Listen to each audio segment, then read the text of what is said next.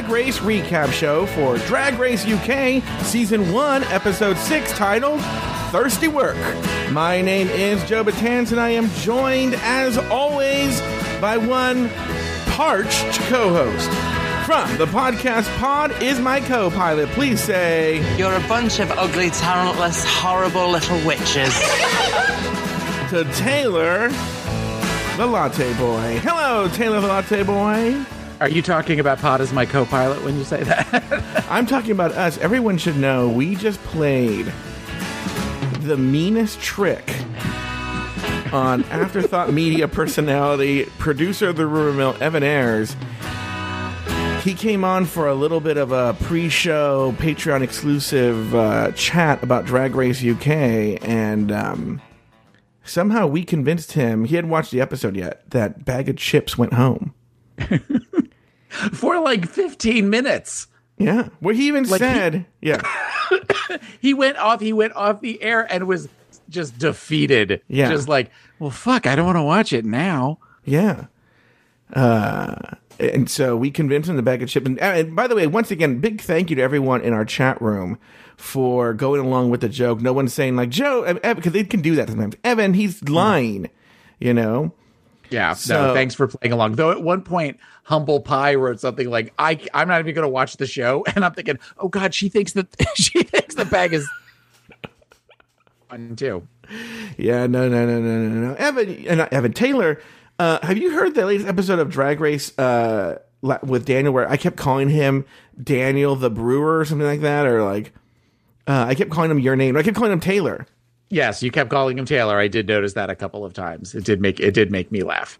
Oh, I know what I wanted to talk to you about. So, um, before I, okay, one of the things I want to talk to you about is that you can't, my therapy session is not very interesting, but I, I want to talk about this is, so it was a little bit dramatic. Okay. I was a little, had a little bit of a drama spell yesterday, right? That, that, uh, my boyfriend Aiden was the victim of. Okay. Okay. Yeah, yeah, it, it worked itself out. But one of the things we were talking about, and I was telling him, is I was like, listen, you have to understand, we Latinos are an emotional bunch. Oh yes. Thank you. I go, and we wear our hearts on our sleeve, and we ha- oh yes. And I said it's something you're gonna go. Taylor dates a Latino, is married to a Latino. I go, he can see because I don't. He goes, I just don't understand it. And I go, I live with a telenovela at any moment in this house. But why do you think that? As because you're also a mental health professional, and I know it's not because you know, uh, fellow Latino and afterthought media personality Jorge Munoz over on the Rumor Mill has self-described herself as a very dramatic and very jealous Latinx, you know, boyfriend. Okay. And um, I remember my friend Jonathan, R.I.P., when he was dating a Latino one guy, he called, he, he was my friend, you know, and then like very early in our friendship, he dated a Latino guy briefly. And he was like, holy shit, is it a Latino thing? Because he has the temper and, and the drama of Joe Betance. And I was like, yeah, it's a Latino thing. So, so tell me about this, Taylor. You, because you must be an expert in this. You must have written your, your master's thesis on this. On on the fiery temper of the and the dramatics of the Latino community. Yes. I, I think that it is I don't know. I think when you, when you take you know, from what I understand about now, I'm now I'm going to speak in broad stereotypes at this point. But when you take the um, the Latino community, the, the importance of family mm-hmm. and the importance of support and loyalty to family, that you would do anything for them, mm-hmm. on top of the um, the flamboyance of the cultures, many of the mm-hmm. cultures of the Latino community, as far as food and, and culture and dance and music and that kind of stuff. It combines for plus you have the dramatics of the gays Yeah. on top of all of that. Just you that that that's a recipe for. I, I, I was not a recipe for a disaster, but it's just a recipe for dramatics, and it's a recipe for just sort of when you, when a lot of you know gay men in particular. Mm-hmm. We grow up watching who we grow up watching strong women, strong, and they become our divas. They become our idols. Mm-hmm. So when you have Latin gay men grow up watching strong Latin women Yeah. and the the way that they have shown strong Latin women in the media. I am just sinking myself deeper deeper. No, no, no, no, no. You're you're you're going in the right direction. Okay, I think that that is where that becomes the where where it is all about flamboyance and it's all about being the center of attention and it's all about being the beautiful woman in the room that mm-hmm. everyone can take their eyes off of and that you know and, and in order to be that you must be the best which means you have to push everybody else down you have to claw your way to the top and i feel like that involves being the center of attention a lot of the time Yeah, because you you've never talked that much about uh, Babalu's. Uh, I know he's emotional. I know he cries at the drop of a hat. I'll, I'll tell you this: I cried during this episode, you cried during drag race uk's episode mm-hmm, mm-hmm. okay and I cry uh, during Fantasmic at Disneyland, okay and uh, I don't know why. And uh, so I do cry very easily at certain emotional things, but um, I don't even remember the movie Savannah Smiles. I was they had to take me to. oh my god They had to I to- haven't thought of that movie in 35 years. they had to take me to a child psychologist after Savannah Smiles. Oh god! So, uh, for I, can, any- I can tell you the moment. That's funny you mentioned Disney World and crying. Uh, The moment I fell in love with Babalu was at Disney World Why is that? Because we were walking uh, in Epcot. Mm-hmm. And there was, we were walking by the the pin, like where they trade pins and stuff. Yeah. and there was a kid there was a young man who was probably in his late teens or early 20 and he Mm-hmm. was was uh special needs he was in a wheelchair he was it sounded it looked like he was sort of nonverbal and Yeah. He was just sitting there while his family was kind of trading pins with a cast member sort of thing And he became And he Evan had- Ayres, room, producer of the Rumor Mill. no. And i remember like i cut you kind of like looked at him as we walked past just because you mm-hmm. know you people watch and stuff. Mm-hmm. And all of a sudden i heard sniffling and i looked over and babalu was crying. Mm-hmm. And i said what's wrong? And he just said he just looked so happy being i almost can't talk about it because it, it makes me and it was just one of those where i realized that's how big this man's heart is mm-hmm. and that it's the, okay this is the, the you're, you're you're that special person who feels things in a way that i want to i want to be in my life for the rest of my life so I, I that was that was the moment that i knew that i was absolutely in love with him So that's very sweet story. But my question to you is: When he has a temper tantrum, what makes you not Oh, want to well. throw? Yeah. he's only thrown a knife a couple of times Has he really thrown a knife? No, God, Oh, okay. no, he's never thrown a knife. Um, no, he's he's. I know that he's really mad. We have had the joke has always been that I have been Lucy to his Ricky, and when I get him to curse in Spanish, that's when I know. Mm-hmm. And usually he does it kind of as a joking thing because he knows it makes me giggle. Mm-hmm. I can only think of two times in which he cursed at me in Spanish. That I'm not gonna lie, it moved a little. Oh, really? or I was just like, oh yes, okay, here we go, here we go. Mhm. So he's he's it's it's rare that he gets that way, but he does have a temper on him, and he's gotten much better at showing his temper as he's gotten more comfortable with me.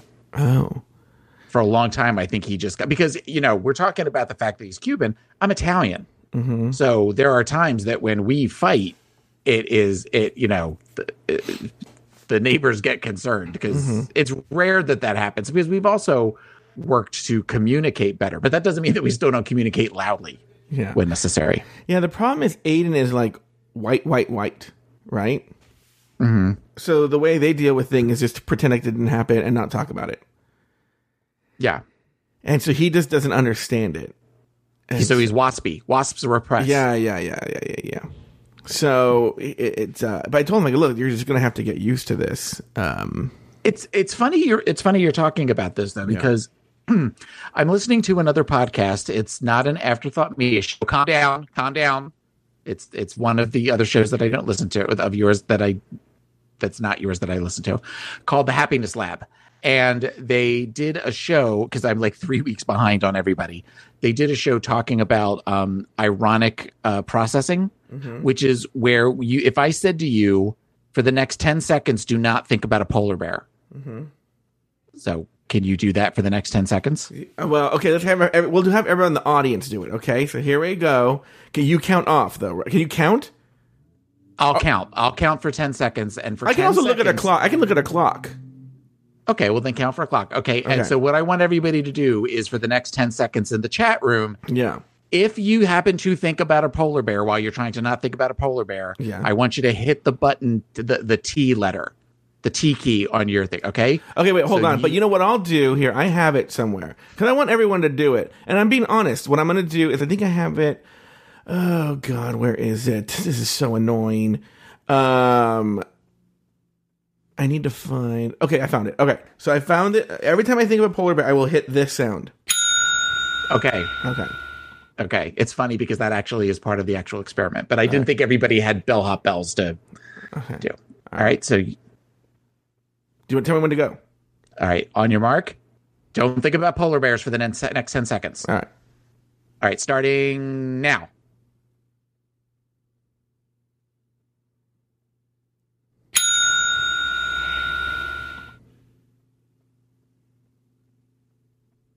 All right, that's 10. Okay. Okay. So you only thought about polar bears once, Yeah, but you did think about polar bears. I did. Okay. So the reason that we're doing that is because it is I only see one T.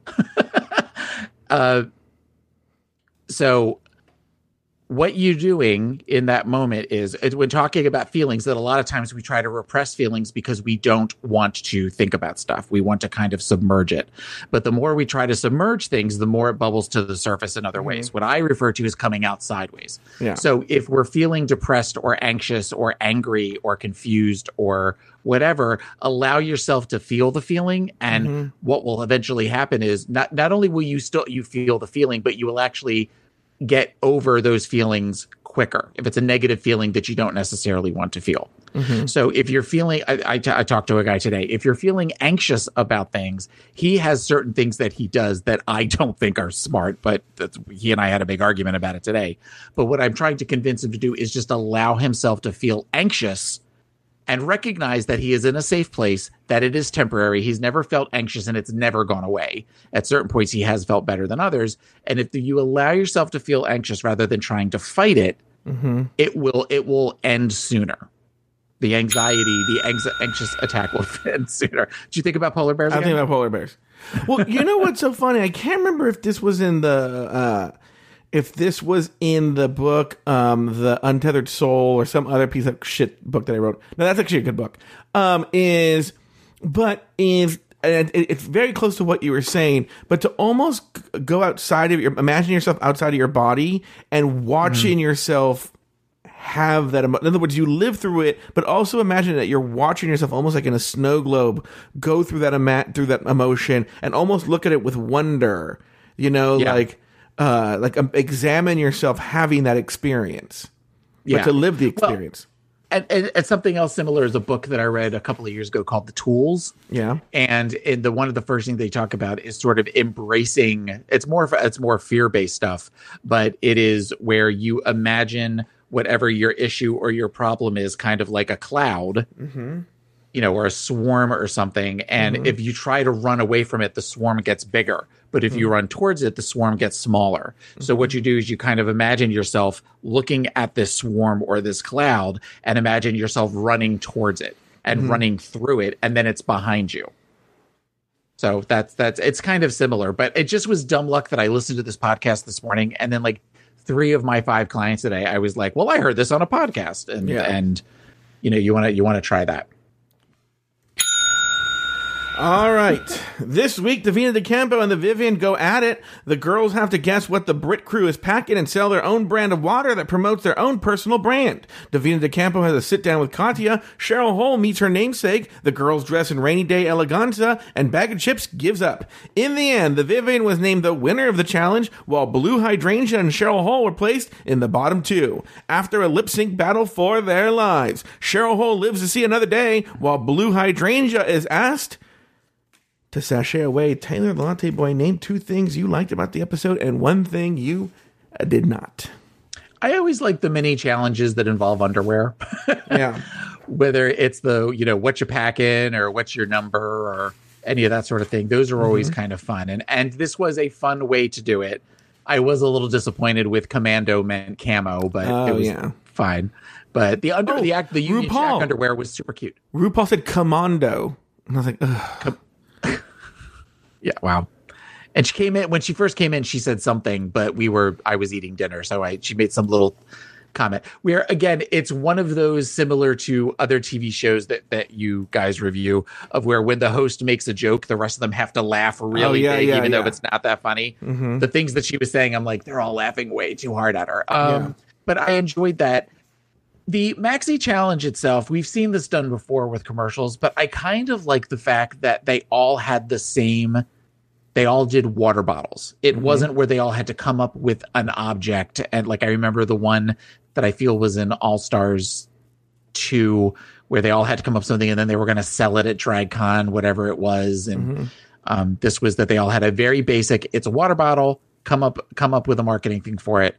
Um, the thing I did not like was I did not understand the whole Divina, the Vivian fight. Oh, we're gonna get into Um, that. I have Oh yeah, no, I figured that, that's yeah. kind of the meat as far as story content for the episode, Mhm. and it just felt it was an it didn't make either one of them look good by the end of the episode. I don't think Mm-hmm. I, there wasn't necessarily a clear victor in that, and I think that both of their brands might have suffered a little bit because of it. Mhm. What about you? Uh, well, you know, first of all, bravo to Cheryl and Blue who give us the first decent lip sync of the season. Uh, uh, it's actually a good lip sync. Uh, that they both did a, a, a good job, a decent job. I'd I'd agree with half of that, but okay. oh, you thought Blue was terrible? Blue was flailing. Blue, I, I think that the issue with Blue was because she had the eyes painted on her face. Mm-hmm. It looked like she couldn't emote because you were focused on these weird eyes that were staring at you the whole time, and it, it was hard. Plus, on top of that, it was just the, her dancing style was very was very odd, and I mm-hmm. I didn't enjoy watching her as much as I enjoyed watching Cheryl. We could talk about this later, but maybe I might forget. When Cheryl did that death drop, it looked like a little like I'm all. Did she just? Are the medics going to come? Did she just Yeah. literally hurt, hurt herself there? She looked like she slammed her head in the back of the Yeah, because usually, yeah, if you ever watch Death Drop, for usually what they do is they one foot never leaves the floor. You know, uh, they'll they'll just kind of spin on that foot and they'll use that foot as leverage, and then they land there first, and that shoulders the brunt of it, and then they just sort of fall down. She like literally was vertical, not vertical, horizontal in the air, and like it looked like she almost landed on her head first. Yeah. Yeah, it was kind of crazy. Um, all right. Um, the other thing I liked was I loved the drama between the Vivian and uh, Divina de Campo. I, it brought up a lot of emotions for me that we'll talk about, and I'm sure you and I will have a very uh, engaging conversation about this topic. And then, uh, so I'll save that for that. But I did love the drama, and I love that a topic like that was brought up. And what I didn't like was um, I wasn't a fan of the Vivian this episode. I felt she came off very entitled. But, but by the way, I agree with you that perhaps um, the Vivian and Divina both came off not looking so hot by the end of it.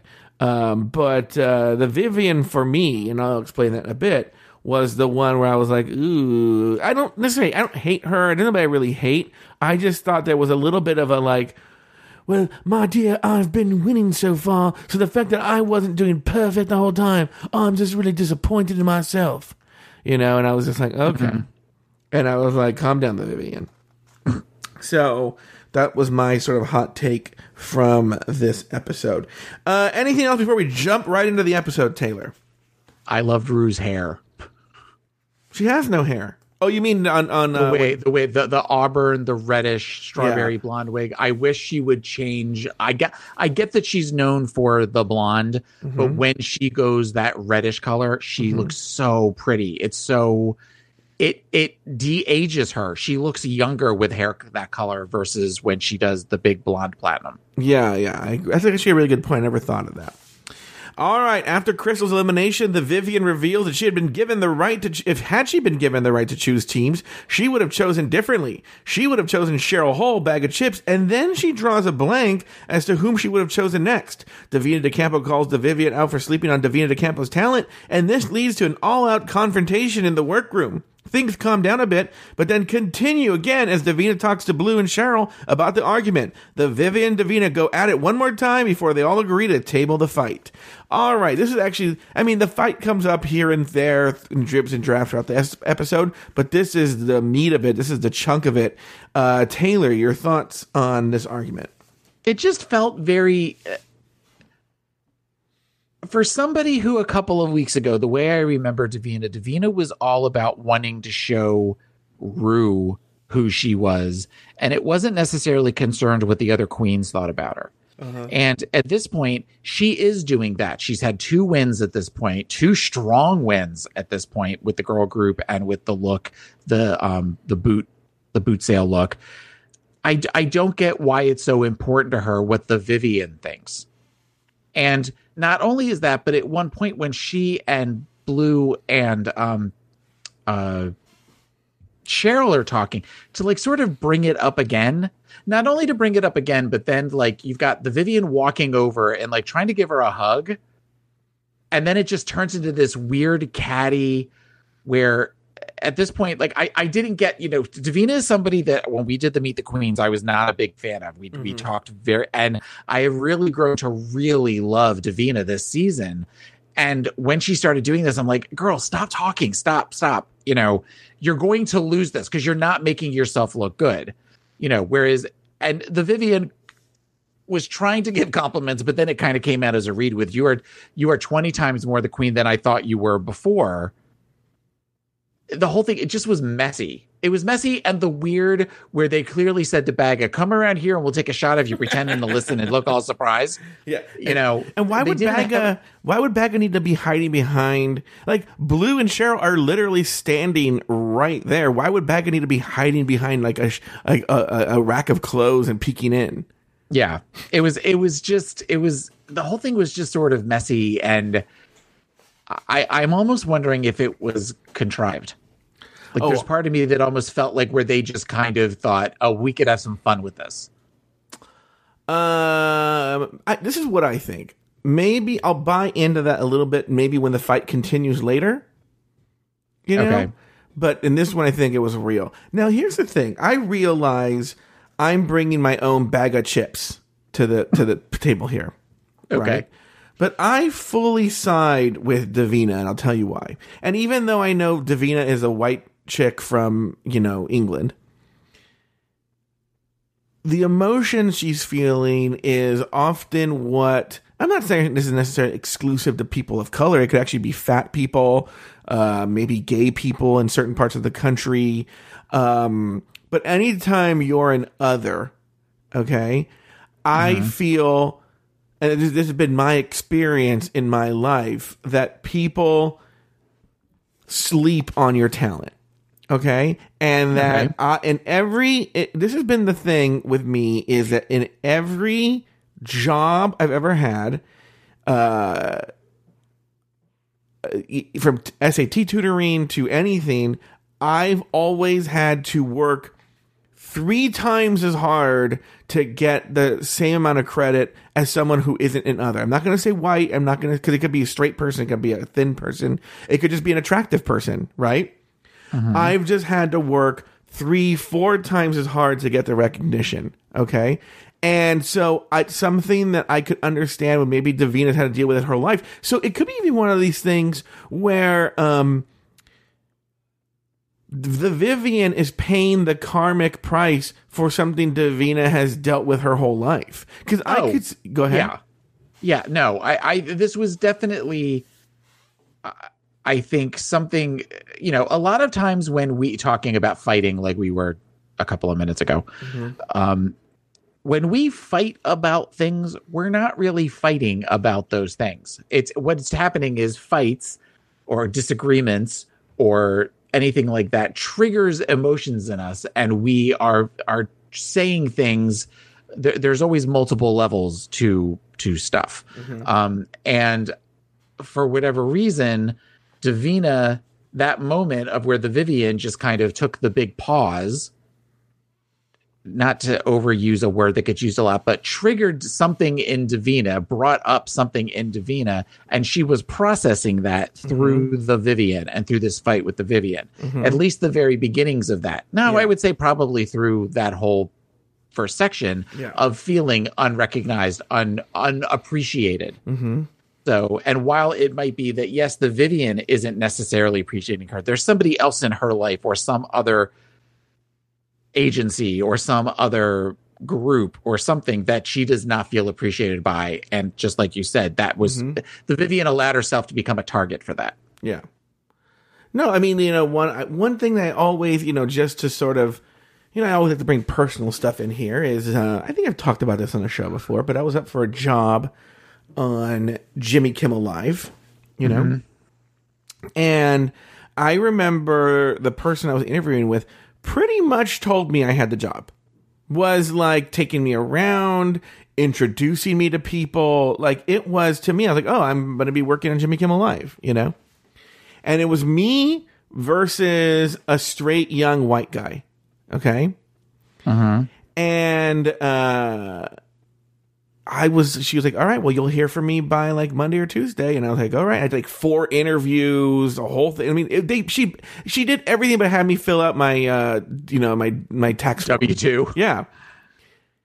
And I was like already like making plans, you know, like the, you know, blah blah blah blah. And um I got an email probably Tuesday or Wednesday and it said, Hey, listen, you know, this was a really tough call, but we went with the other guy. And I remember I was like, What? Let me tell you this, because because um uh Jimmy Kimmel Live is an ABC show, and and I've said this, I've said who this person is on multiple shows, but I'm still going to make you dig a little bit. I know someone who is pretty high at ABC, and he he called the executive in charge of that show, and the executive in charge of that show told her to hire me, right? Mm-hmm. Well, put in a good word for me. I shouldn't say told her to hire me, right? Still didn't get the job. I would go around telling people like, well, look, you know, look, at least a young straight white guy got another chance in Hollywood. um, so, uh, and it's just, but it was that was it wasn't even getting that not getting that job. It was one of these things where it was. It, it's just at a certain point you just get beaten down so much and it becomes tiring it becomes exhausting. You have to ask yourself well why? What is it? Why? What is going wrong here? What am i not doing? On paper everything is is good you know and everything is solid. Everything should be happening. And it just didn't it just didn't happen.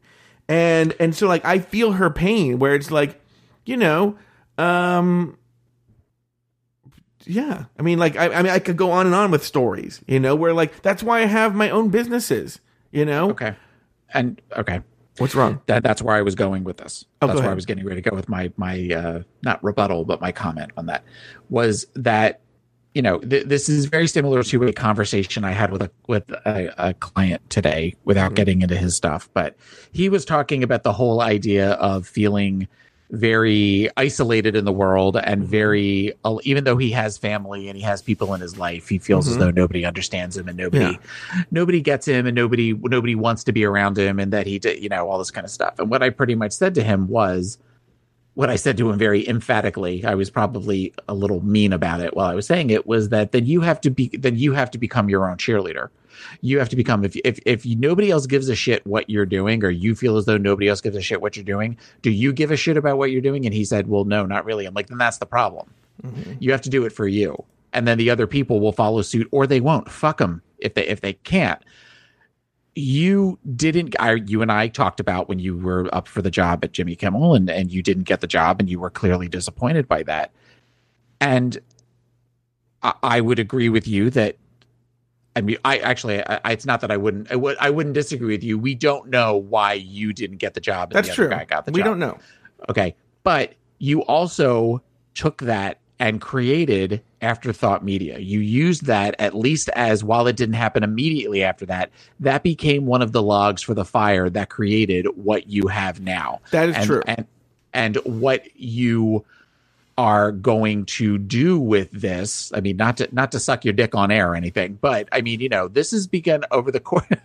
he's pretending to smoke a cigarette. Everybody, um, you know, you started off with this idea, and it was really kind of gonna be like drag race and catching up, and like that was kind of it in the beginning. And you got how many different shows with how many different people, and you're still you and I talk about ideas for future projects and you talk about what you're going to do. This isn't something where you did it like to thumb your nose. You did it because you wanted the independence and the ability to be creative and the ability to speak your mind and to say what you want to do and mm-hmm. have something that you're proud of. Yeah. You know, I just listened to and I sent you a message last night. I just listened to your interview with Hollow E from Dragula last night. And I sent you a text message immediately after over. What did I say? You said, uh, I'm quitting the show. I want to be able to say fish anytime I want, and Yeah. now I feel like I can't, so I'm leaving. I'm taking Yeah. my toys and I'm going home. No, I said it was an amazing interview, and you, you and Laurie should both be proud of yourselves for that. That was a, that was a great, great interview. I was for somebody I didn't necessarily like on her season. Mm-hmm. I was fascinated with with her and what she was talking about, and you you both. You both were you both were just amazing. Well, you were, I was you were- amazing. Uh, Lori is. You know, well, okay. Well, I, I was getting ready to say you were amazing. You know, because we're talking about you. no, but also, did you Do notice me going like therapy session a different time, me? Notice me going, me going, but, but, and like Lori and Hollow don't stop talking. right? Yeah, Take. It doesn't matter what anybody else thinks. You have to be in a place where if no one else appreciates you, learn to appreciate yourself and learn to appreciate the gifts that you have. You are, and I have said this before privately, and I've said it on the show, you are one of the funniest people I know. You are one of those people that when you you can get me to laugh at the darkest shit that other people can't necessarily do. You were you were one of the only people that called me every single day while I was in the hospital. And I will forever appreciate you for that. I just want to play on those tit trumpets. So don't worry about what other people think. Focus on you and focus on this great thing that you are doing. And then w- when when you recognize your gifts for yourself, everybody else will show up. The ones who are important will show up. but why didn't the Vivienne pick me to be in her group? That's what I want to know. Well, because you're not known for your choreography. You're very funny, but your choreography is real. Well, I also have that cheap silver dress. Yeah, and a red the, wig. And the red wig. All the time. All right. Well, why don't we use this moment? Could do it anyway to take a break. And oh wait, I have wait, I have a new thing I'm trying out here. Hold on.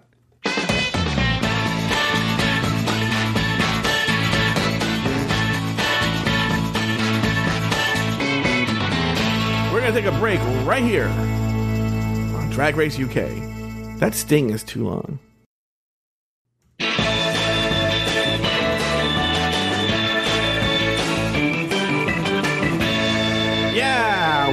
Back. yeah, Yeah. Back at Drag Race. yeah.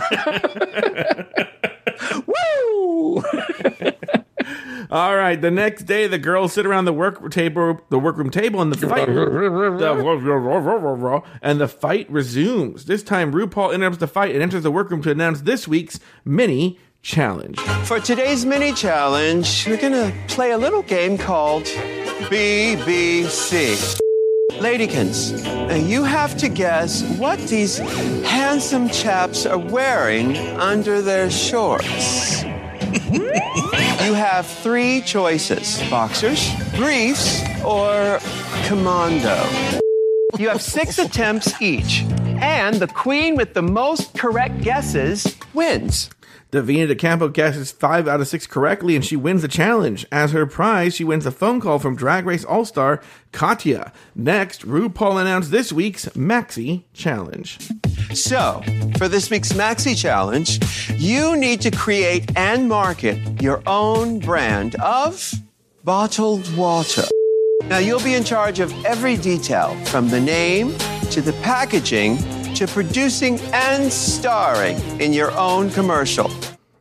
Uh, Cheryl Hole gets emotional back in the workroom, by the way. Cheryl Hole gets emotional because she's drawing a blank. The Vivienne suggests that Cheryl try a different take and use a Welsh accent, but Blue Hydrangea worries the girls are intentionally leading Cheryl down a wrong path and hopes that she'll fail. Elsewhere, Baga tells Vivienne that she's worried about Cheryl because Cheryl is the only contestant yet to win a Ru Peter badge. Let's take this beat by beat, Taylor. Your thoughts on that mini challenge? I liked it. As I Oh, as I said, it was one of my things that I liked the most. Um, I thought it was I thought it was fun. It was cheeky. Mm-hmm. Um, I I like I said I like the I like the outfits. The I like the underwear. Um, I definitely thought I thought it was a I thought it was a fun little thing. I like I said I always like when they do the Andrew Christian or the what was the one Dirt Squirrel Oh, yeah. last season. So it's it's always fun. What about you? What did you think? Okay. Speaking of sleeping on someone's talent, that tall one, Big Ben, as she called him. he can get it. Okay, so yeah, he's he's okay. The the the, the num- number one I think was my favorite. The one that looks like Adam Burns with dark hair? Well, number one was my favorite till now. I I didn't notice that. There- Adam Burns, like, by the way, host of the pa- co-host of the Patreon show Throwing Down. Adam Burns, yes? So there, there was one or three were the ones that I think I liked. So okay, explain to me. Mm-hmm, sure. I once had I once had somebody who you and I both know who you are not a fan of Mm-hmm. um who has his own podcast that talks a lot about underwear sure. and stuff um talk about that whole thing where guys do that like underwear models and stuff like that they do the thing where like their dick kind of curls in the front Yeah. so it makes this weird like anteater i don't i don't know how you do that and What do i mean? don't Wait, wait, wait, wait, wait, wait, wait, wait, wait. Stop, stop, stop. What do you Okay, I could see why, the why question, but what do you mean the the how? Okay, well then may- maybe it's so I'm assuming that you have to be at some level of erect for that, but you can't be too erect because then you're just poking forward. So I, I so I think okay, I think we're getting to things where you and I don't know because we are on the um Zoftig side. yeah.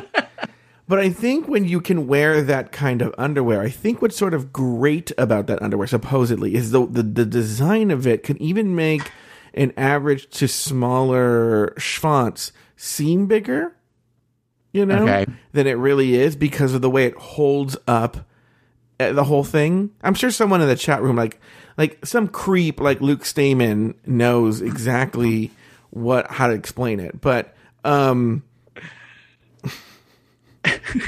I'm gonna get a I'm gonna get a direct message. I was going to say that was a little harsh. I know. I'm gonna get him. He's already going to Lowe's to buy like the noose and everything like that. Anyway, he um, Big tarp yeah, but and, everything and an yeah. electric saw. Yeah, exactly. It's just He's googling your house. yeah.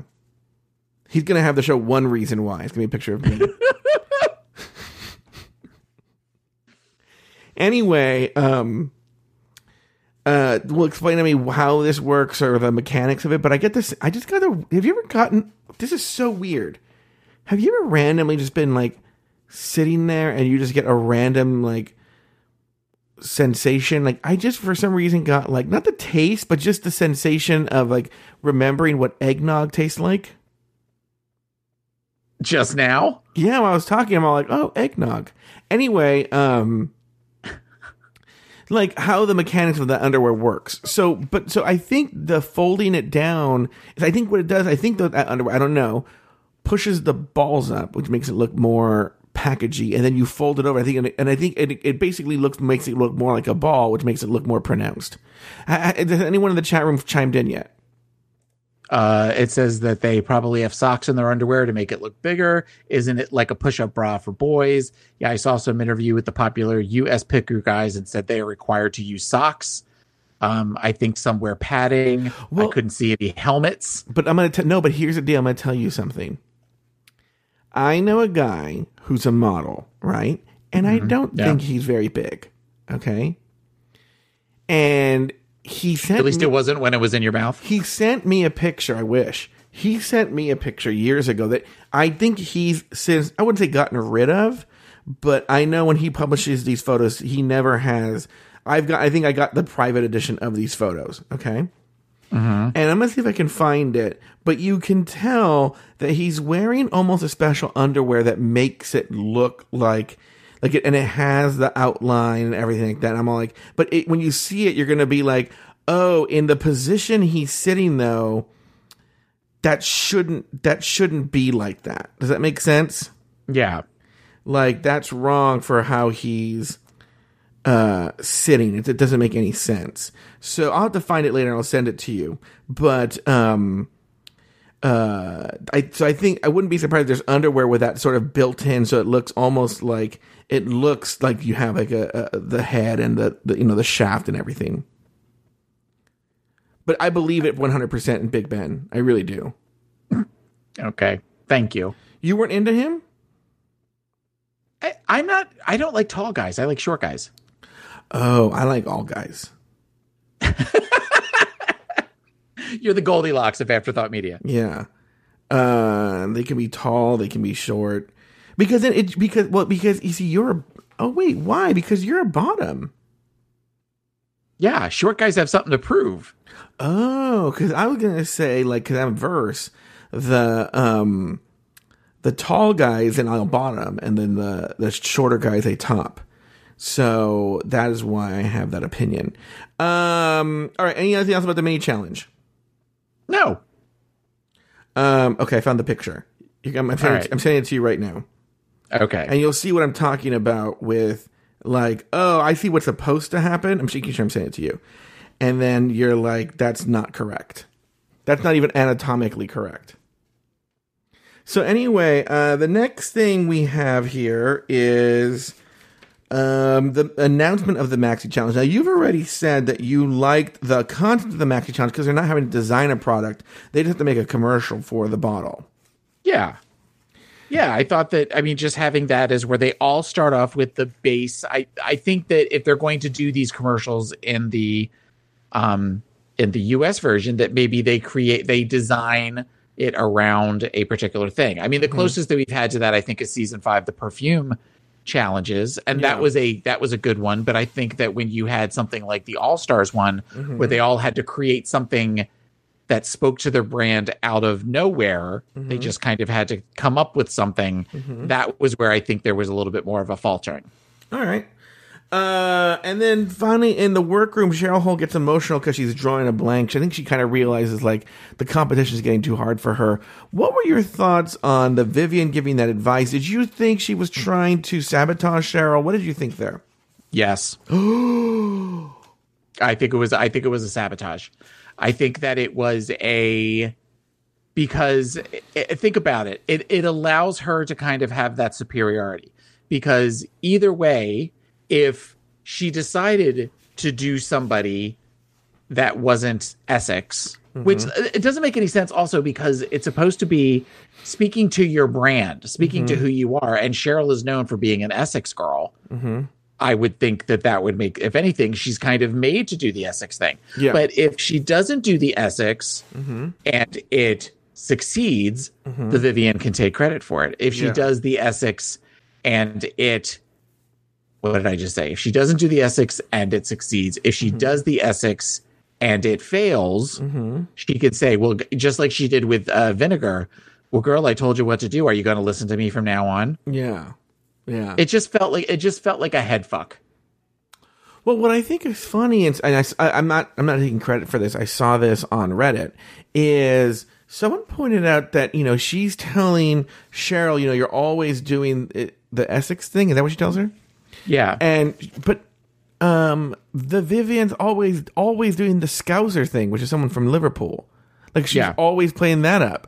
So what? What is it? wh- Why would she be criticizing Cheryl for doing the exact, exact same thing she does, but it's somebody different? because I think she thought it was time to pick her off. And then this is where she's, you know, I, I can't help but feel as though there is a. The Vivienne is playing a completely different game, I think, than the other girls. Mm-hmm. I feel like she wants it more than the other girls, and mm-hmm. she's willing to be a little bit more conniving mm-hmm. than the other girls on the season. All right. And I I think that that this was an example of that of where she kind of saw Cheryl as the the easy easy pickings for the week between her or her or Blue at this point and thought because I because you'll also notice she doesn't necessarily go for Divina Yeah. you know, other than when Divina comes for her, she recognizes she does recognize Divina is a fierce queen. I think mm-hmm. she's just sort of annoyed with the whole okay, girl, you know, this isn't a, this isn't about you and me. This is about this is about, you know, who's going to get the crown. Yeah. So All right, the table visits next. RuPaul entered the workroom to check on everyone's progress. Ru tells Blue Hydrangea to try something different than just going blue. Baga didn't even think about bag of chips. The Vivienne, she's going to do well because she's good at branding. Cheryl Hole worries that she doesn't have a Ru Peter badge yet, and Divina de Campo talks to RuPaul about her argument with the Vivienne. Later in the workroom, Divina de Campo and the Vivienne revisit their argument yet again and what Divina said during the table visit. They agree to disagree, and they seem to make up. Uh, Taylor, your thoughts here on everything uh, table visit? well, I love that, you know, Blue had an idea and Ru told her not to do it and then sent her home. so that whole thing of where we talk about when Ru tells you to do something, you do it. This would be an example of a time that you didn't necessarily want to. I Wait. think that she she pushed she played it too safe, Well, hold on, but then she did that weird jacking off thing with the bottle and giving it a blowjob. So maybe she did. But it kind of was like tacked on at the end. It just didn't. It didn't feel like it went with the rest of the what she was trying to do. Mm-hmm. Um, the whole thing between Ru and Divina, where Ru didn't even try and act like, oh, there's there's problems. What's Yeah. going on? She's like, yeah, you talked to you talked to the Vivienne. What happened? So it just felt a little uh, gross, a little salacious. But again, it just it's one of those where I it almost felt like there hasn't been a lot of arguing. There hasn't been a lot of backstage buffoonery, as you say on the Pit Crew. yeah. And I think that Ru was trying to drum something up. They realized that they had a moment that they could have possibly worked with. And Ru was, I think Ru so hungry for it mm-hmm. that she just decided to just kind of, you know, th- throw them both to the wolves to see what would happen. By the way, really Yeah. quickly here, because we were technically technically supposed to take a break here, but we went long earlier. So I might, might as well do this here. Patreon, everyone, you guys need to join this Patreon. You just brought up the Pit Crew. Have you been listening to the Pit Crew? Yeah. I think it is so good this season. Well, because they, like Dragula.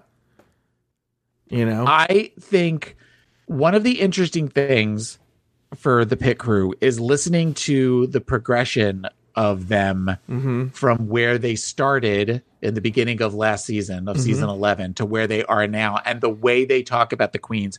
And you're watching personal growth with your cousins. Yeah, you're everyone watching, should know. you're watching them. It's it's your it's your cousins talking Yeah. about the looks. Yeah, and I, the one thing that has really stuck with me in the beginning of season 11's looks, they were all all of the queens were all he. yeah. He looks good, and now they are very open about talking about she and which ones they'd want to get with, and which one. Like it's it's it's funny to kind of watch this progression with them and how comfortable they've gotten talking about it, Yeah. and just the and just the the, the episode. I think I'm I think I'm always two or three weeks behind, but the one recently where they were both really drunk, Yeah. while they were talking about it, was one of the funniest podcasts I've heard in a while. Yeah. It was a lot of fun to listen to them because they were both by the end it was starting to get messy, messy Yeah. at the end, but they were they were silly and they were having fun, and it was Yeah, it was very enjoyable to listen to. for those of you not a Patreon supporter, the Pit Crew is a show where my cousins Philip and Alex score these drag shows by the numbers, almost like a competition. Because at the end, the person with the most points who picks the winner, like a fantasy league team, wins a bottle of scotch. Uh, I'm actually going to be throwing drag now that the season's over. There, you can go to uh, the Pit Crew on if you look on there, and I'm going to be throwing it up on the free feeds. But if but if you want to hear it currently with the current season, go to patreon.com slash afterthought media. There's a whole slew of shows uh, that are on Afterthought, and you should go there, join at the uh, premiere level, uh, the premium level. I'm sorry, and get uh, all that content. Um, so okay, um, Luke brought up in the chat room that Philip owes Alex a bottle of scotch. I've said that I will buy them both the bottle of scotch. So there we go. All right, now let's, let's move on to the commercial filming. Uh, in the studio with Graham Norton, the girls filmed their commercials in the following order. Before we go there, I want to talk about Graham Norton. I think, and I will say this in the entire history of the show, he was the best. Like, I'm a judge doing a scene with you guys. That makes sense. Like directing the scene. He wasn't judgy. He wasn't. Yeah. He was like laughing along with them and like, go ahead, do what you're gonna do. You know, like I didn't get a sense like that. You know, that one arched eyebrow moment. You know, There was no shade rattle. no at all. I shade rattle. that. Yeah, and I I thought it was a joy having Graham Morton, Norton, and he would genuinely direct them and say, "Well, why aren't you doing this or doing that?" And then having fun. I feel Ru and Michelle kind of used to be like that in the early days when they did it together. Yeah.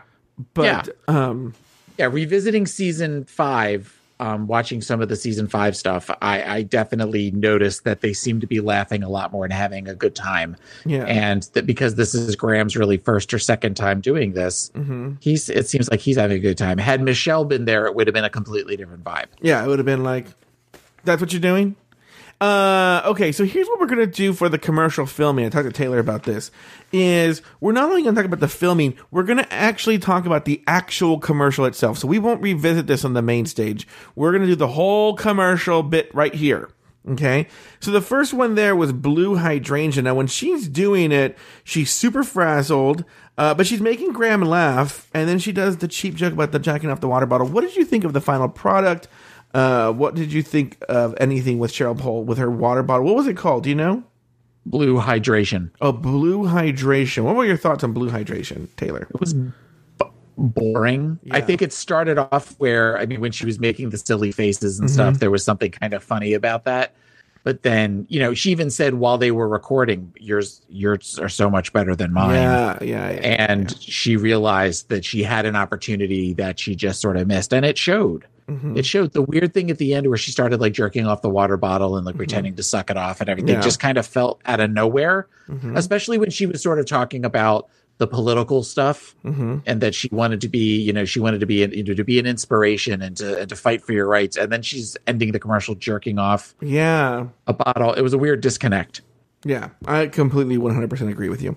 All right, next in uh, on the filming list, we have Cheryl Hall. Now, during hers, what was hers called? Uh i do not know wasn't don't know. something with disco I don't know. She messed up her first few lines, and then she's um, she had a, she wanted to do a thing where she was pointing. Graham wanted her to do a thing where she would be pointing, and she couldn't get her finger quite in the shot, and that was making Graham laugh a, a lot. Uh, what did you think of Cheryl Hall's commercial, Taylor? better than blues, but not Yeah, much. one- a- a It was it. I, I, the finger included. I think is what saved it from being the worst one. Mm-hmm. Um, I thought that she looked great, and it had it had the potential to be um similar to when Jinkx did her delusion Mm-hmm. where she was kind of like laying on the chaise lounge and like with the two guys draped over and everything. It had the potential to be something similar to that, but then again, it just sort of like at the end, it was just the three of them dancing. Yeah, but you know, it's one of these things. I'll just tell you this right now. I'm a spoiler alert. The only one that kept my attention and I was able to follow was Divina's. Uh, Divina's and I thought the Vivians. I don't Were the remember the two that- Vivians, but but maybe because I was just I, I don't know. I just don't remember it. Okay. Um. All right. Then actually the All right. So, so wait, what would you, what would you grade on an A to F scale? What would you grade blues? C minus. Okay. That's, that sounds about right. And what about, uh, uh, Cheryl's? C. Yeah. Yeah. That's what I would go to. Okay. Now, unfortunately, I don't remember the Vivians that well. You know what? You know what I can do with while you talk about the Vivienne. Why don't I pull it up? I can actually pull it up. You know. Well, the Vivienne starts off where she is a mom that that is got a baby and she's got her hair up in rollers with a and she's wearing a robe. And then she goes out to her special lab which is the garage and she takes a drink of it. And when she takes a drink of it she turns to a drag queen where it's talking about being very dry and it's supposed to make you moist and supposed to make you wet. And Yeah. then she kind of gets a crazy look on her face. And after she takes a drink she she looks up at the camera and she goes I'm dripping. Um and it's a lot of it's a lot of jokes punny jokes that I think are meant to allude to a moist vagine.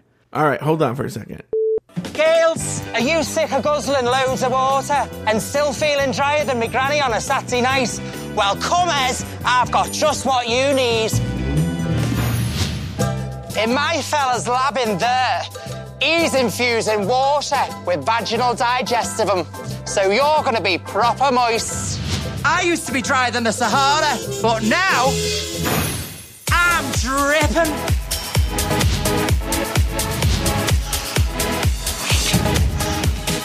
Dripping, keeping you wet and your fella made up. Sold in all good offies. Approved by me ma. Okay, so that was okay. So I still think I got it now that I watched it the second time. Not that I, everyone should know I'm taking notes usually when I do this. That's why I miss those kinds of things. Mm-hmm. But now that I'm just watching it, watching it, I'm like, okay. Um, I still, I think I would give that a B minus. What did you think? I would say a B- I would say a, a yeah, I would say a B. It was uh, towards the end. I couldn't understand what she was saying, but the crazy looks on her face was was she was very animated and Mm-hmm. and and fun. So I I enjoyed that. All right, Divina de Campo. Now she was the one where they're taking the seawater and like pr- and purifying it by peeing, maybe. Yeah. Um, what did you think of that one? I loved her look with the the kind of 40s style jacket and hair, where she had the victory rolls, victory Yeah. rolls or liberty rolls, victory rolls, um, and with the red and everything. I thought that was a great, great look. The I didn't quite get what she was doing in the beginning, but then it all came together really, really well. Um, I liked hers more than the Vivienne's. So Yeah, I, would like her more I than the Vivienne's too. Go ahead. A minus. I give her like a B. Yeah, yeah, yeah. Okay. And then bag of chips. Um, what were your thoughts on bag? They were talking about how horrible it was. I didn't think it was. I mean, it, it was just very bag of chips. I didn't think it was funny. It was my it was my least favorite of all of them. Who loves a nice big battered sausage? But it's a right pain in the ass when you start piling on those pounds and reeking of vinegar. Goodbye, bum and Tom, and hello, yummy mum. Only with Baga's Chippy Tea Water. The 100% calorie free water that gives you the fulfillment of a hot fish and chip supper. Let me have a sip first. By the way, the one with the hair is he the one that you think is really hot? I think so. Yeah. No, the Adam Burns. Okay. It might be shy. Oh, that no, that's not the one. I think he's cute, but nah, yeah, no, you've ruined that for me. by said it looks like Adam Burns. Oh, oh, oh. That water is bloody good. That is much better. Oh, outshine your daughter with Baga's Chippy Tea water. Okay, I'm gonna tell you something. I don't. You're saying that's the worst one? It just seems very lowest common denominator for me, and I get, I get saying that about some of these for drag races is oxymoronic, but mm-hmm. it just felt even like even ending with the burp at the end and. I mean, the only thing that could have been uh, made it more is if she farted, like that. That that's just felt very Yeah. with the dripping water on herself and the just the, the- with the stupid faces, and mm-hmm. I, it just it just was not. It didn't speak to my humor aesthetic. Mm-hmm. All right, very good. Well, that was all of them. So, who? And, and so, why don't, there's only five of them. Why don't you rank them then? Um, I would say I liked.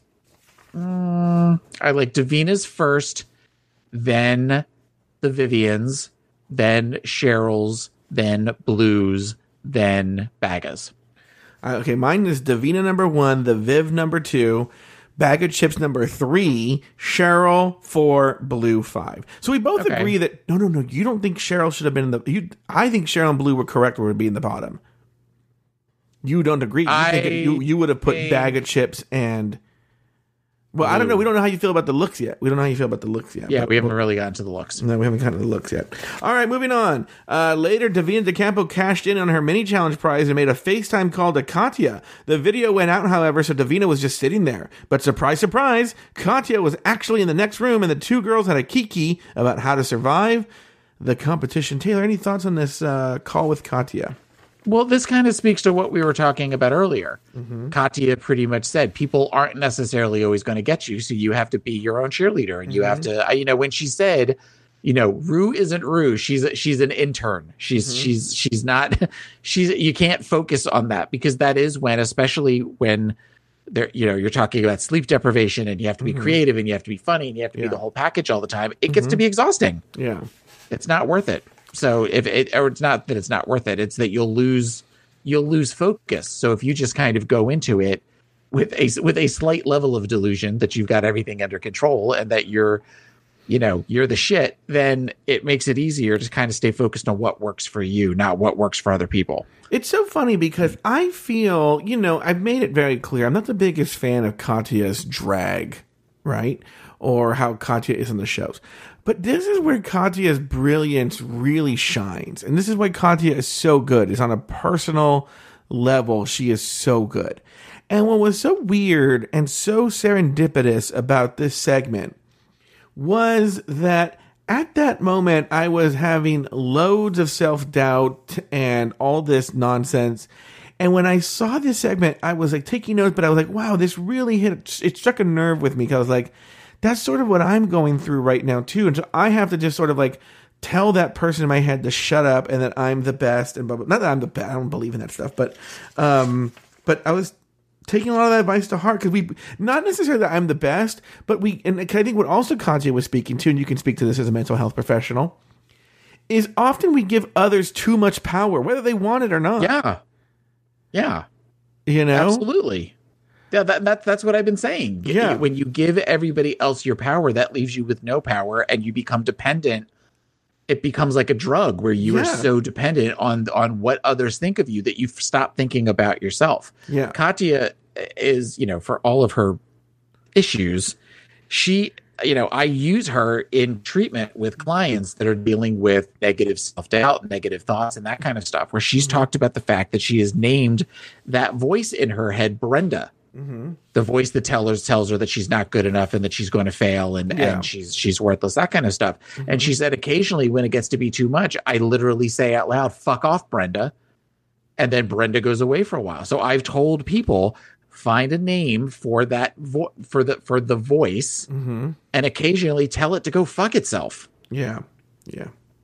Uh, that- actually, believe it or not, what is a throwaway scene had some of the most important advice in the episode. It's Elimination Day, and the conversation centers around the gay scene where everybody lives. But talks about uh, Blue talks about how she stays away from the drinking and drugs, while Cheryl talks about how she really got into the scene but started to lose her sense of real life. The Vivienne chimes in and shares her struggle with drug addiction. She was a drug addict for four years and she lost three friends to drugs. She's been clean for two years, but this is the first time her family is hearing that she has had a problem with drugs. The Vivienne talks about the support system out there for people struggling with drug addiction and talks about how important it is to seek help, even if you're str- to seek help if you're struggling with drug addiction. Now, Taylor, isn't it weird that you know Daniel couldn't do this episode because it's almost, dare I speak, I am sorry here for the pun, tailor made for your area of ex- your area of expertise because you kind of deal with gays and drugs, don't you?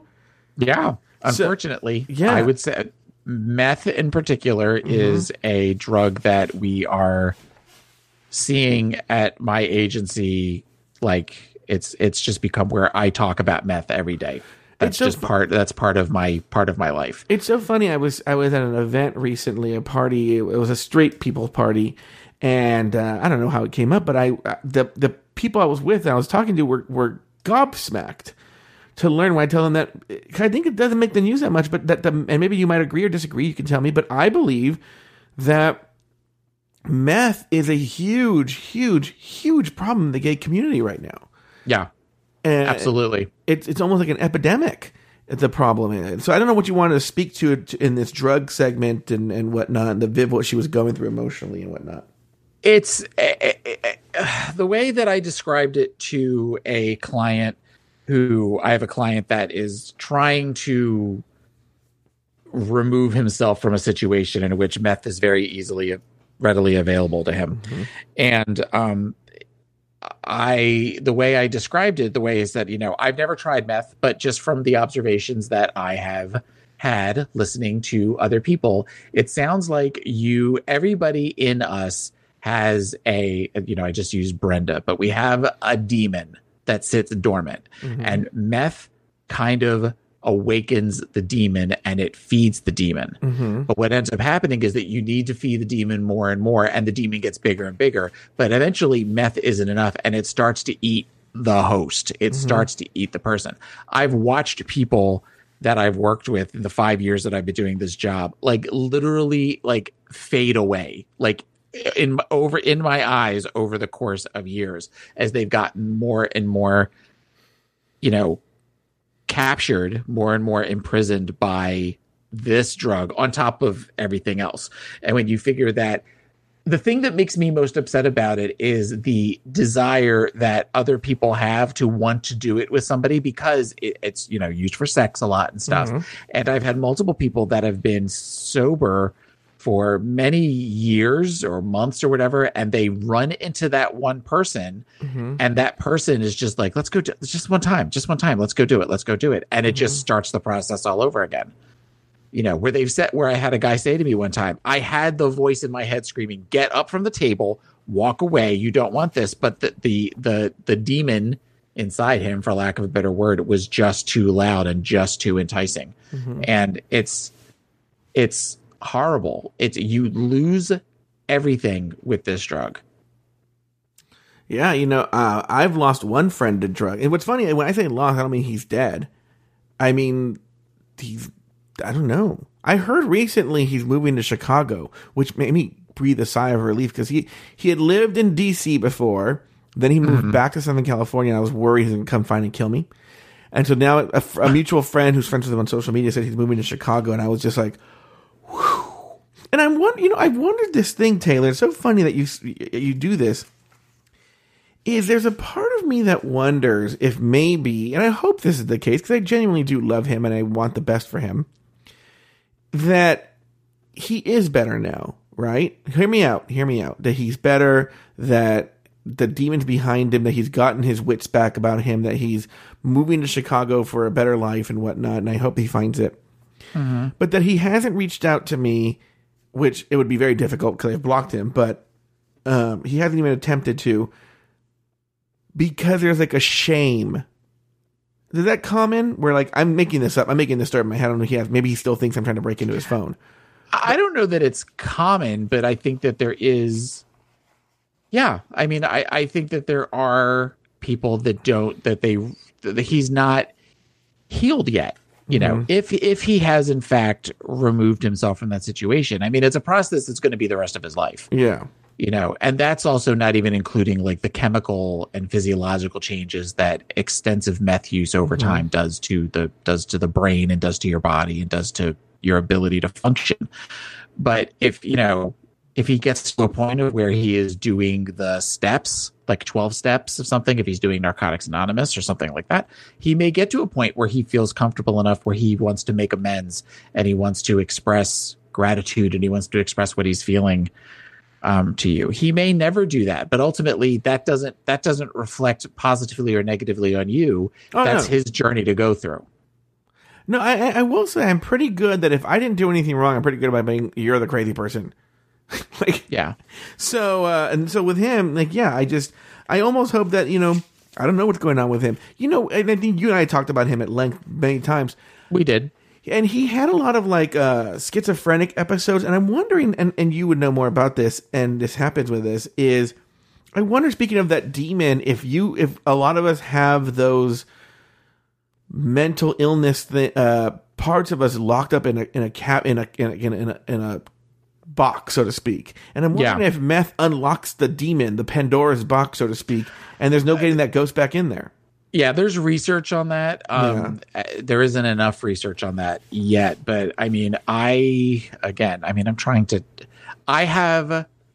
If you, there's a there's an old song, and I know it's more about old people than mental illness, but I have certain people that I work with that I can't help but think of the old Bette Midler song "Hello" in there, yeah where she's singing about old people that are just kind of where you're just sort of looking at them and wondering what their lives were like before. Mm-hmm. And I have a couple of people that are so far gone and not even necessarily using anymore, but they destroyed their brains to the point of where their ability to function in society is gone for it's never coming back. Yeah. Like you eventually, you know, break something in your brain mm-hmm. um, that does not allow you to ever come back from that. And I see paranoia with folks like this. I see schizophrenic tendencies. I see mm-hmm. delusions of persecution or delusions of where they feel like they talk to they talk to characters on TV or TV mm-hmm. characters talk to them and and it gets it, it's sort of the the dual diagnosis of mental health and drug use they usually exacerbate each other and they they make each other to where sometimes they feel as though the drug use is the only thing that calms the voices in a person's head Yeah. and it's it's it, it it there there are days that I come home from work if I have a lot of folks that I've been talking a lot about meth that I just sort of come home and I just think to myself, thank God I'm not out there anymore, and thank God I'm not dealing with that because this is a whole different world from like when I was dating. You know, when all of these guys that I talk to, um, all of these clients that I talk to, they're all on Grindr and they're all on Scruff and stuff, and everything in this area from the way they talk about it is all about party and play and it's all about it's it's not just about going and and a and a tug and run. It's it's all about do, do you do you shoot up? Do you do you snort it? Do you what you know? Do you want to come over? Are you all about Tina? Are you all about Crystal? And that just seems to be the way the world is now. That terrifies me. By the way, public service announcement. I just read this article yesterday in a in a very reputable news source. Can't remember who it was. Washington Post. Blah blah blah blah.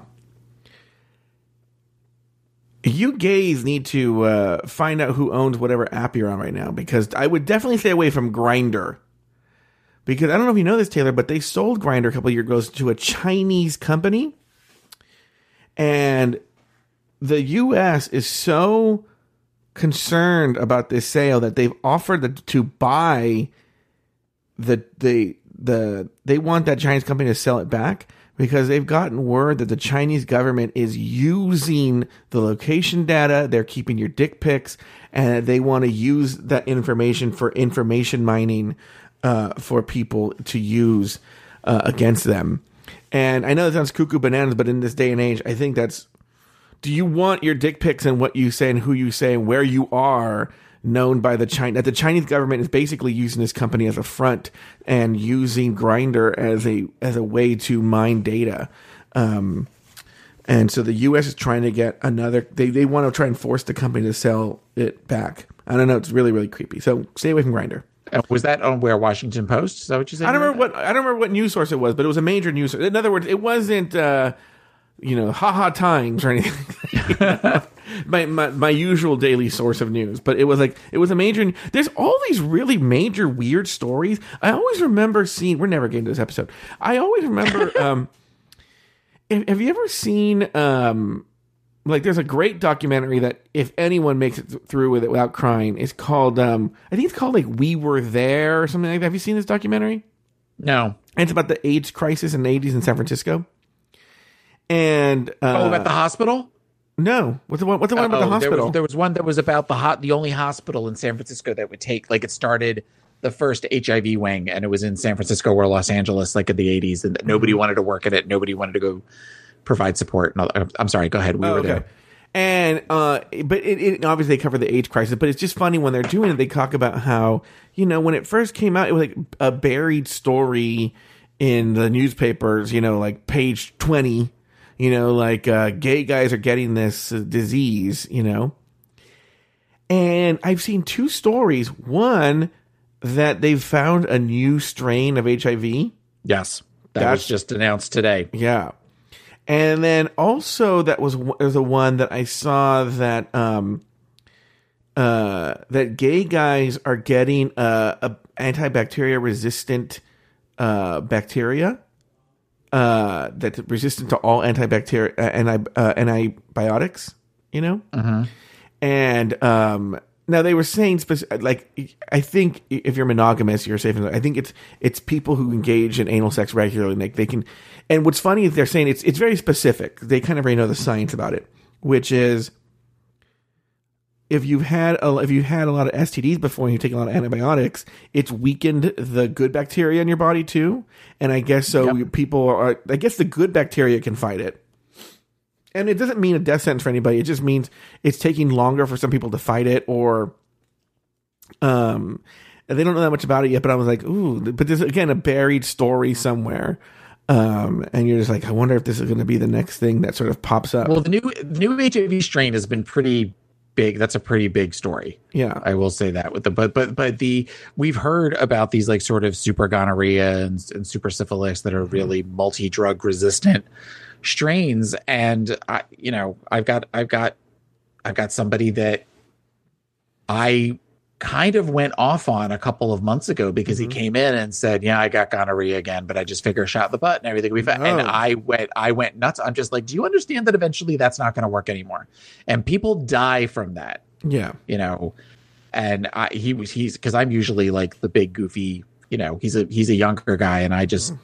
I'm just kind of this big goofy guy that like you know kind of looks out for him, sort of thing. And I mm-hmm. ripped him a new one and was like, you know, you got you got to stop. But like, what what's going on that you feel as though it's okay to be not practicing safer sex techniques? And I get I get everybody's on PrEP, but PrEP doesn't protect you from all of the other shit that's out there, Yeah. and it's it's scary. It's just it's scary. Again, I- I'm so th- there are days that I have conversations with clients, and I immediately text my husband afterwards. I'm like, I'm so thankful I have you. Yeah. Uh, all right. Well, now it's time for the looks. Yay! Yay. Um, all right, Taylor. Um, well, you know, actually, we're very lucky today in that uh, listener Haley and her mom, they actually were kind enough to write the descriptions out for me. Nice. Yeah. Okay. Now I'm going to read it. You know, this is the first time we're doing this on the air, and Okay. I will say, I don't know. I'll read it. Here we go. All right, for the first one, Ru graces the runway in a cherry red confection. The sheer red fabric is completely embellished with embroidery and feathers, layered, draped into a flowing cape gown with a sleek belt for waist definition. Uh, what were your thoughts on Ru's look there, Taylor? Well, first of all, I love Haley and Haley's mom a little bit because of all of the words that you looked clearly confused reading. Yeah. so I thought LaRue looked great. Um, I like I said, I love the red hair, but I loved I loved the color. It was definitely like a pantsuit. I, when you realize that when she started walking, and something about her waist definition was particularly like I was like, oh, okay, because when they first were showing the silhouette, I didn't think I was gonna like it. And then when I realized that there was a definition in the waist, I thought I thought she looked great. I thought she looked absolutely great. All right, Divina de Campo is scampering around in a y- ugly yellow raincoat, a classic clear bubble umbrella, and, a, and an ugly yellow hat. She whips off the coat and hat to reveal a ridiculous uh, amount of yellow and black latex. She has on a fun yellow w- uh, waspish dress with a full short skirt layered with black collar, corset, and trim. Uh, your thoughts on Divina de Campo, Taylor? I think this might have been my favorite look, just Yeah. as far as the theme goes. Um, uh, uh, she, looks great. She she really she looked amazing. All right. Cheryl Hole is in a metallic silver uh, is in a metallic silver vinyl coat and thigh high boot combo. Under the jacket is a matching metallic Mugler inspired bodysuit that we would have liked to have seen. Um, your thoughts, Taylor the Latte Boy? Mugler is inspired. Okay, I definitely yes, I get that. Um, I loved this look. Um, I think that what they were saying about the granny panties or the or the little silver panty, panties. Once that was brought to my attention, then I kind of was focused on it a little bit. Yeah. But it felt very Madonna. Um, Blonde Ambition tour uh, when she did like a Virgin. There was sort of that silver, though that was Jean Paul Gaultier that did that, but it's very similar to that. Um, but it looked like something you would see like a girl group dancing in. Um, it looked felt very Spice Girls plus Madonna to me. I loved the hair. I love that the hair was slicked back, and when she was lip syncing, the hair kind of came out a little bit. Yeah. um, kind of got a little bit more full. Uh, I'm trying to decide if I like this look or Divina's look more. I like Divina's look more, but this is a strong, uh, strong contender for first for second place. All right, Baga Chipz is taking us on a wild ride wearing a blue sequin bodysuit and dress coat. The mismatched garments are topped off with an upside down umbrella with a rubber duck floating in it. And then to tie it all together, her makeup is also blue toned.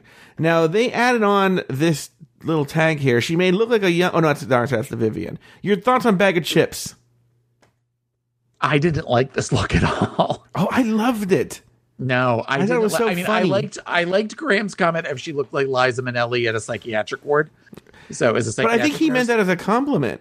No, he did mean it as a compliment, and I didn't get I the hat, the upside down thing with the duck. It just it didn't it didn't work for me. I thought her makeup and her hair looked great. Mm-hmm. The outfit was I was not a fan. All right. Now she may look like a young Alfred Molina out of drag, but in drag, the Vivienne is wowing the judges. But that never occurred to me till right now. Oh my god. In drag, the Vivienne is wowing the judges in an androgynous high fashion rainstorm look. Her long black wet hair is topped with a rain cloud tulle hat. Is that right? That is- Tulle. yeah. That is dripping crystals. She is in a fully covered puffer gown, paired monster gloves with long nails, and she is wearing blue teary makeup to complete the character illusion. Taylor Latte Boy, your thoughts here on the Vivienne? I hated this look. Oh, really? I love I it. absolutely I get what she was trying to do. I feel like the little beadwork, the Pier 1 beads that were hanging off all of the rim of the hat, that it cheapened it for me. Mm-hmm. I think that had she and also the we- I didn't quite get why the hands were brown mm-hmm. And and they were also a different color brown than the dress which seemed very heavy. It didn't mm-hmm. it didn't feel like a rainstorm to me. I just i didn't i didn't like this at all. I thought her makeup looked very cool. Mm-hmm. It looked very it looked very honestly very dragula Oh, yeah, me. I can see that. so but i was not i i did not for for them all talking about how couture it was and how crazy i did not get it. I did not like it at all mm-hmm. Um, okay, very good. Uh, and then finally, Blue dances down the runway like a candy water sprite. She has selected a short pleated circle cir- skirt in a clear. Let me try that again. She has selected a short pleated circle skirt and a clear iridescent vinyl matching umbrella and a thigh high boots. She makes the most of her figure with her waist cinched and her short, flirty silhouette. Her wig is a glossy blend of soft pastels that is perfectly paired with the dress. Uh, Taylor, your thoughts here on Blue Hydrangea? It was fun. It was very Katy Perry. Um, I, I always enjoy iridescent. Um, one of my favorite uh, season finale looks was Courtney Act's iridescent look from the season six. Um, so any to and Ru's look uh, at one of the season finales where she wore an iridescent dress as well. So I always enjoy that. Um, uh, the makeup was again, uh, you know, this is something that we just saw on Dragula recently with Dahlia Black, kind of mm-hmm. drawing the eyes on to make mm-hmm. the eyes look bigger. I'm not a fan of that because, as we saw during the lip sync, it really kind of prevented her from emoting from the eyes because the the eyes were just all you could focus on were the were the fake eyes that don't blink. So she mm-hmm. just kind of had this weird doll look to her that I did not like. But the dress itself, I thought was very cute. All right, very good. And that is the looks. And special get thanks again to Haley and her mom for writing that. Um, I had no idea what I was saying. I'll tell you that right now. Yes, All right. I Uh, noticed that. Uh, during the, I was like words. I was like a newscaster. She they could have written like, you know, I killed Jeffrey Epstein, and they would I would have just read it. Go fuck yourself, San Diego. During the Untucked segment, Cheryl Hole talks about the thrill of meeting Cheryl Cole. The Vivienne was happy with her performance this week. Divina was glad that her spot came together because she could tell the other girls couldn't tell what she was doing. And Baga thinks she's going home and gives up on the competition. Oh my god, I can't wait till Evan watches that. I really can't. Back on the main we stage- haven't heard from him yet. We haven't I heard would have from thought. him yet. I would have thought for sure we would have heard from him. By now. I'm going to call him on the air.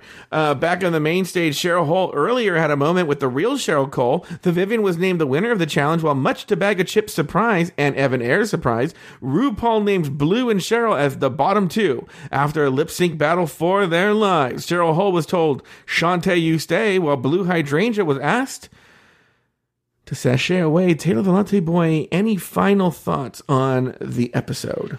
I think the Baga Chipz saying she was going home was a strategy on her part. Okay, tell me about it. I don't think she thought she was in the bottom, or if she thought she was in the bottom, she was because she's not she's not nuanced in her ability to perform. She's very over the top, and I think that she was trying to undersell and or have people think that she wasn't going to do that well and then planned on if she had to lip sync to blow it out of the park. Mm-hmm. I, I that whole that because that was just a very odd for someone to have been as strong as she's been through this entire thing and as confident as she's been through all of this and really kind of get sort of a middle of the road review compared to the other girl compared to Blue and Cheryl. Mm-hmm. I I I call I call shenanigans. But that seems There. like a that seems like really like a deep game, which I've learned not to ever not to never give credit to the girls who are playing a deeper game than we think. Do you just think maybe Well, I don't think it was that it was a deep game where she's like, I'm gonna do this every single time. I mm-hmm. think it was just one of those where she thought, I have to save myself. So if I go the way I normally do, doing the whole, well, I got this in the bag if I'm lip syncing, da da da da da, then it makes sense Oh, you're saying to undersell it. to undersell. Yeah, she was underselling. Ah, interesting. I like your thinking there. Yeah. So the other thought that I had was, can you imagine Yeah. if Cheryl Hole if Cheryl Hole got to meet Cheryl Cole mm-hmm. and have this big moment and then lip sync a Cheryl Cole song and then got sent home to a Cheryl Cole, what that would have done to that poor girl's psyche. Oh my god. Oh my god. So, because the way she that- yeah the- the way she did it now like she can even if she wins or loses she'll always say like I performed in front of Cheryl Cole and A Cheryl Cole song in front of Cheryl Cole. and and won the lip sync. Yeah. Yeah. So I, I I did think that was a nice moment for them to be able to share. It- It felt much more genuine. It felt much more not genuine is not the right word. I mean, it did feel genuine, but it just it was a nice moment compared to like when Cameron. Uh, No, did you, did you Michaels- say Cameron? Did you say Cameron? Did, what, who, about- what about Cameron? Cameron Michaels with Shania Twain on season ten. Yeah. just felt very. That was his. That was her name, right? Cameron Michaels. Yeah. okay just felt very like i used to dance to you and shania twain just kind of doing the whole like okay Yeah. you know it, it this just felt like it was a nice moment between a fan and a celebrity Yeah. And it was it was i i enjoyed that. That might have been the third thing that i enjoyed about this and for her to be able to include rupaul in that as far as two of the biggest inspirations of my life are sitting watching me perform right now. I So, will say, I'm- I'm, sure Luke has had that same experience with me, where like he's like, "Oh my god, I'm the world's biggest fan. I'll I'll, I'll murder a politician for you," and I'm like, "Okay, it's really weird. I don't know why you just tweeted me that you're willing to assassinate a politician for me, but okay, oh god yeah."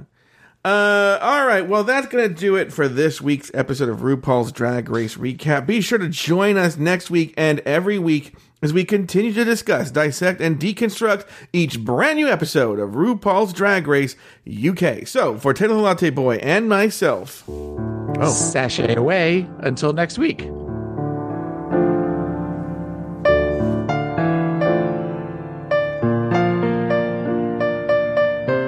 have any comments, thoughts, or questions about Drag Race UK? Email us at dragracerecap at gmail.com. Follow us on Twitter and Instagram at Drag Race Recap. Our Instagram account is managed by Steven Starling.